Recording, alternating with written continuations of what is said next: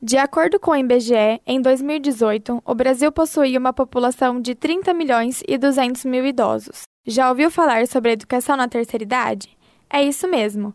Eleva a autoestima, mantém a vida mais ativa e transforma os momentos livres em educação e aprendizagem. A empresária Raquel Zotti explica a proposta de uma escola para a terceira idade e o seu diferencial em relação às escolas convencionais. Hoje o Fiusa Daycare ele tem um perfil de escola para a terceira idade.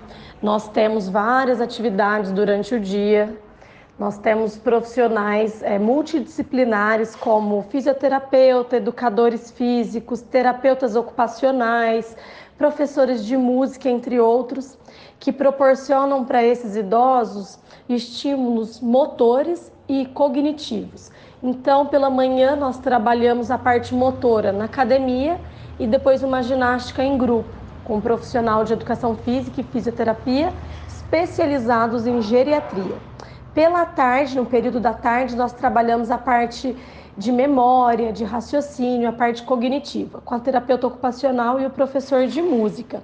Todas essas atividades foram pensadas para a gente conseguir promover qualidade de vida para o idoso, para que ele seja inserido de novo num grupo, no meio social. A depressão é muito comum na terceira idade, ela vem aumentando cada vez mais. O idoso fica viúvo, ele tem algumas limitações que ele não tinha antes. Isso vai fazendo com que ele fique mais isolado, a autoestima dele cada vez mais baixa, a família precisa trabalhar, está ocupada. Então, hoje o Fiusa Daycare ele tem esse perfil de escola para esse público, né? De idosos lúcidos e ativos, mas que precisa de uma atenção especial, de um respeito, um carinho e atividades.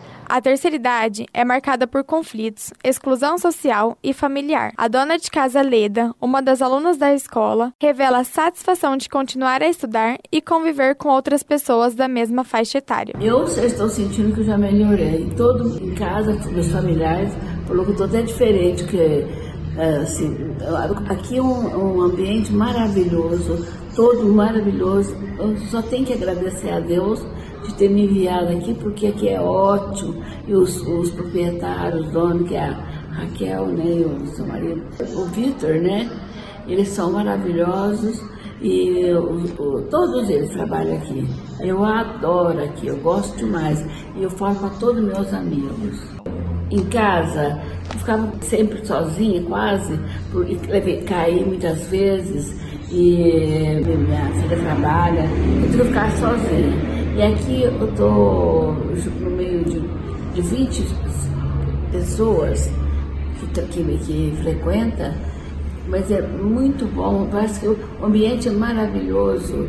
Gosto demais daqui, muito mesmo. São novas oportunidades de aprendizado que possibilita a terceira idade a manter o diálogo e respeito das novas experiências do mundo atual. A aposentada Antônia frequenta a escola da terceira idade e relata suas experiências. Permanência aqui é das 8 da manhã até a tarde, mas não tem um limite de horário.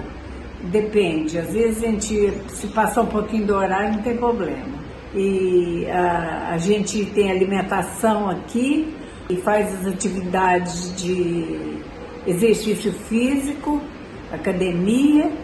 É, eu gosto muito de pintura, eu faço pintura e canto e bastante amizade. Uma estrutura como a escola da terceira idade permite envelhecer com qualidade de vida e uma boa saúde mental, além de facilitar o entendimento do mundo atual, não só vivendo do passado. Ribeirão Preto possui centros educacionais para idosos, como o Fiusa Daycare, BM Care, a creche do idoso, Supera Ginástica para o Cérebro, entre outros. Leandro Nassaro, para a Rádio NERP.